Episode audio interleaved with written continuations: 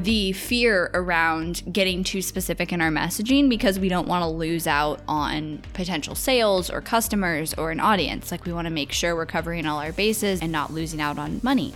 What ultimately ends up happening though is if you're trying to cater to all these different types of groups and problems and dreams that you're solving for people, then you just don't end up standing out. You are listening to the Not for Lazy Marketers podcast, episode number 282.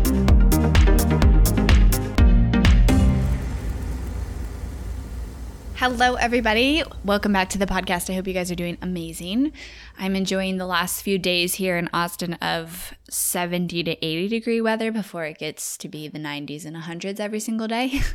but we are actually going to be spending a good amount of our summer away from Austin, like I did last year. I'll be in California for four weeks, in Colorado for four weeks. I am so excited. And my house is going to be fully remodeled while we're in California. So I'm going to pretend like it's you know those shows where they remodel the house and then you come back and it's a surprise?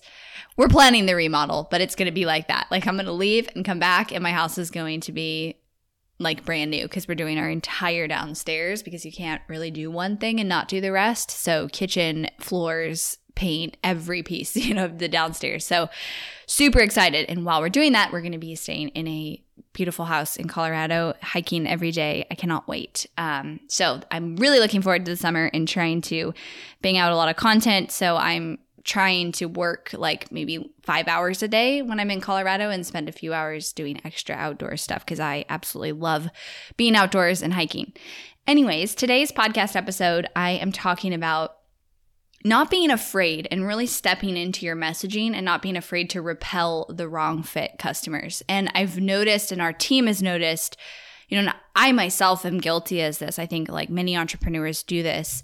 The fear around getting too specific in our messaging because we don't want to lose out on potential sales or customers or an audience. Like we want to make sure we're covering all our bases and we are um, you know, attracting everybody and and not losing out on money, obviously, because we're in business. And what ultimately ends up happening though is if you are, if you do have that fear and you stay very broad and, and kind of wide with your messaging where you're trying to cater to all these different types of groups and problems and dreams that you're solving for people, then you just don't end up standing out. And so we have noticed and, and done a lot of work. I've shared it a little bit on here, but I shared it in my recent live webinar too. One of the biggest things that I've seen shift online in the last year to two years is just the importance of your messaging. And that has always been important with marketing. I think since the time I started this podcast, like two and a half years ago, I've always talked about how messaging is kind of the most important thing. That if you don't have that foundation with your messaging, that your strategy and your ads and everything you build on top of it will be broken. So messaging is super critical, but even more so as we've seen, you know, some Facebook ad costs go up and, and iOS updates get rolled out and the industry as a whole just get more saturated and, you know, COVID bring pe- more people online to market. I think that messaging has become even more important than it was before. And you know, even more than that. And on top of that, not just nailing your messaging, but being very specific in your messaging. And what's just as important that you do as as you don't do is is figuring out who do you want to attract and who do you not want to attract and not being afraid to repel the wrong fit customers and being clear on who that is. And so I think that oftentimes we might spend a little bit of time kind of defining who our ideal customer is, but most of the time, people and, and entrepreneurs are barely scratching the surface with that definition. And I know this because so I recently did a live webinar and I was trying to prove this point on the webinar. And so I was like, I'm going to just ask, you know, for, for these certain questions that I'll share in a minute to see what I get. And it was so perfect because it proved, you know, exactly my point when I was on the webinar, um, that people are staying really surface. So they think that they've defined their ideal customer, but then they go to, you know, say it and I can easily show them that they are still very surface level. So for example, on the webinar, I asked people, um, you know, what I, I asked like, what is the, the main problem you solve for your customer. And then I asked, who is your ideal customer? And as I suspected, you know, the answers were like, the main problem I solve is save time and money. And my ideal customer is business owners or people who want to start an online business. And these broad, you know, save time and money, or um, what was some of the other ones? It, w- it was just like, so if you define the problem that your ideal customer you solve for them, and if everybody wants that problem solved, then you haven't gotten more specific. So if you write copy or you are creating, you know, a webinar and what you're saying is like you could look at it and say, who doesn't want that, right? So saving time and money, like who is like, I want to spend more time and waste more money? Like nobody says that, right? So then your messaging is going to not be specific enough. That's how you're staying surface level.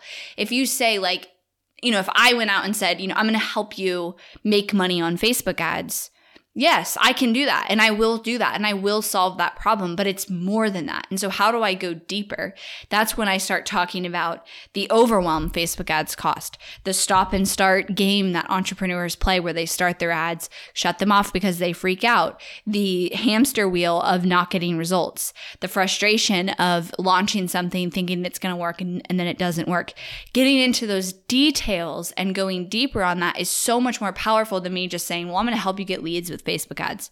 Because who's like I don't want leads? Nobody is saying that, right? So if I if I stuck just to that very high level I'll help you get leads, then I'm really not going to stand out because me and every other agency is going to say that, right? So if you are, are saying, you know, another example would be I help people start an online business. Okay, so is every single competitor of yours if that's your you know your industry. What is different about you and who are you the right fit for and just as importantly, who do you want to repel? Do you want an extremely affordable resource that's going to provide you with exclusive What's Working Today Facebook strategies, straight from one of the top Facebook marketing agencies in the world? Join the Not for Lazy Marketers Club right now at notforlazymarketers.com slash club. Every month, you'll get access to a 90-minute interactive workshop that has a different theme that I host, where you'll be able to participate in hot seats after we walk through that month's training. Plus, you'll get your hands on a private podcast feed with short, digestible, actionable strategies about exactly what's working and what's not in real time, as well as the Hirsch Insiders Report, where we share our top converting ad copy, creative, and strategy every month and a private texting community where you can text us when you hit a snag implementing one of our strategies and we'll reply and give you the answer. You can join right now before our next workshop happens at notforlazymarketers.com slash club.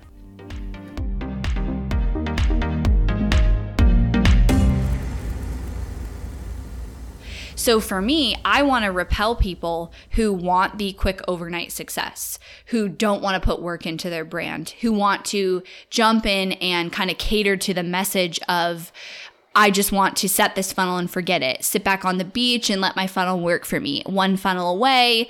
I don't want to do work. I don't want to show up for my audience. I don't want to provide value. I just want to make money. Like those are the people that I don't want to attract and I don't want to work with because I, you know, our offerings are not right for them.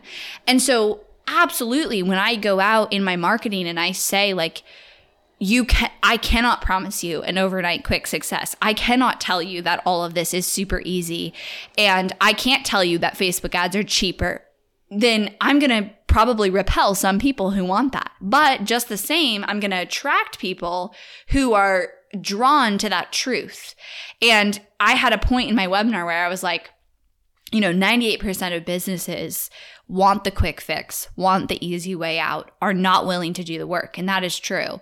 And so if you are that 98%, get off the webinar. I didn't really say it like that, but I was, you know, I'm like this content won't work for you if you're not willing to step up, be a leader, do the work and show up. And so I am trying to repel the wrong fit customers and not being afraid of, of being clear who that is. I am really clear that we can't help somebody who doesn't know what they're selling, who is just starting their business, has never sold a single thing, doesn't know what their offer is, needs help crafting their offer they're not ready for our services. We can't serve them in the best way possible. And so I say in our ads, in our landing pages, in our application page, in my webinar, if you don't have those things, then you're not ready. And, and you should go develop those things. Now, a lot of people are afraid to be that specific because they're like, well, what if someone you know, doesn't have that thing, but they have maybe like another investment and they can spend money on this and I could help them and I could maybe tweak this offer and still help them. That's where you get into a massive danger zone. If you're trying to be like, well, I could accommodate and change my core offer and just make these few exceptions for this one person just so I can get the sale, you should be like red flag, do not let yourself do that. And and as entrepreneurs, you're going to want to. Like, so there's nothing wrong with you for wanting to because we want to make the money and the sales and we want to grow our business and feel that, you know, momentum.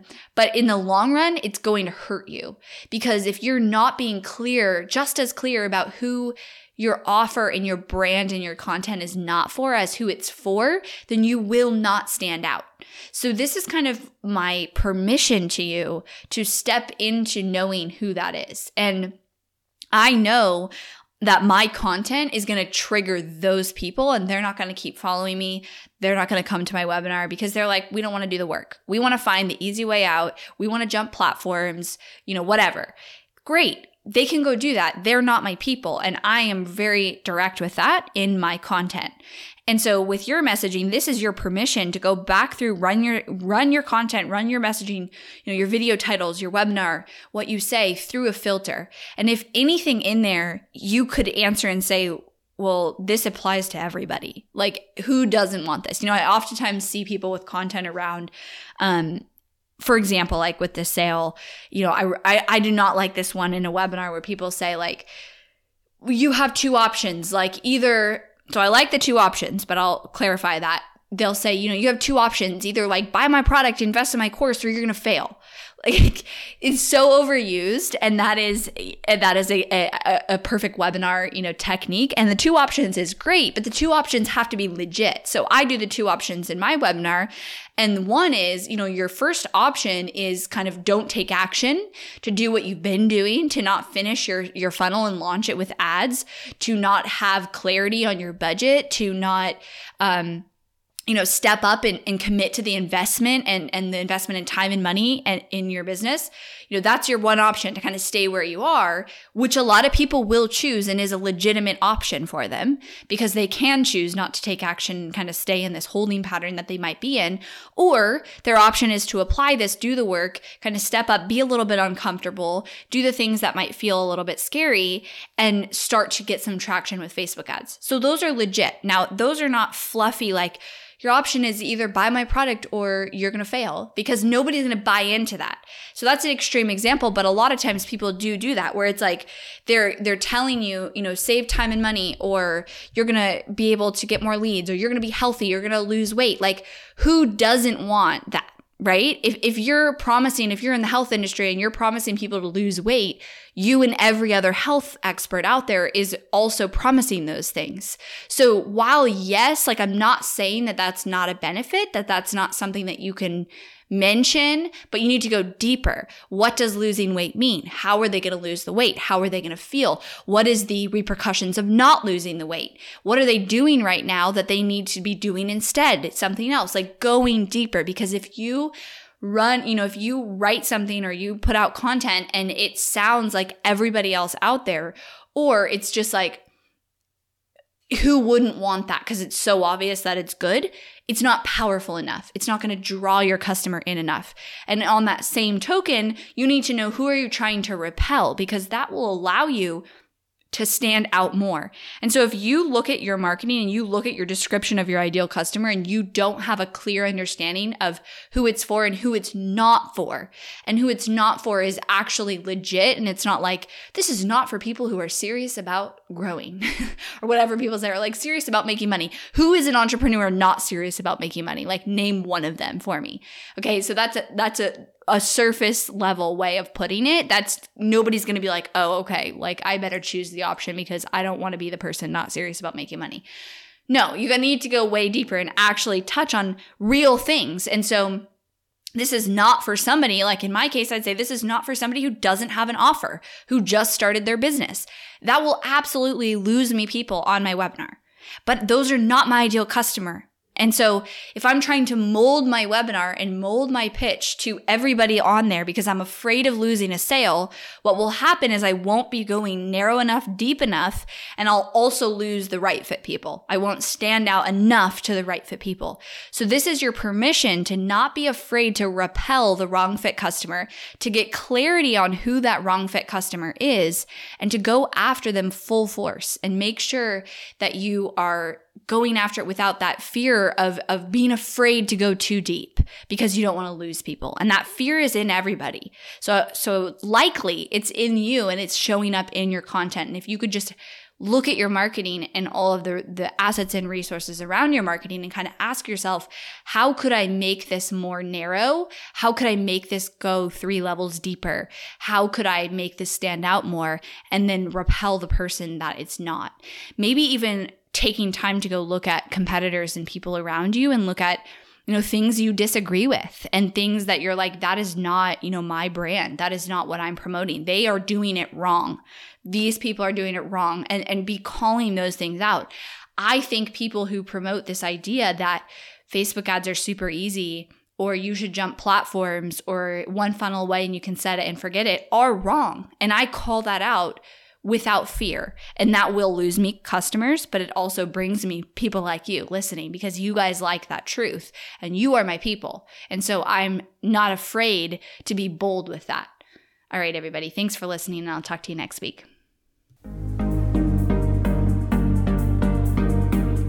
Thanks for listening to the Not for Lazy Marketers podcast. If you love this episode and want deeper support with your marketing, head over to helpmystrategy.com to see how Hirsch Marketing can help take your marketing to the next level no matter where you're at today. We help our clients scale faster than ever, find hidden leaks in their funnel, experiment with new creative marketing strategies, and help their business explode and be more profitable than they ever dreamed possible. Head over to helpmystrategy.com and see if you qualify for a free strategy audit with Team Hirsch.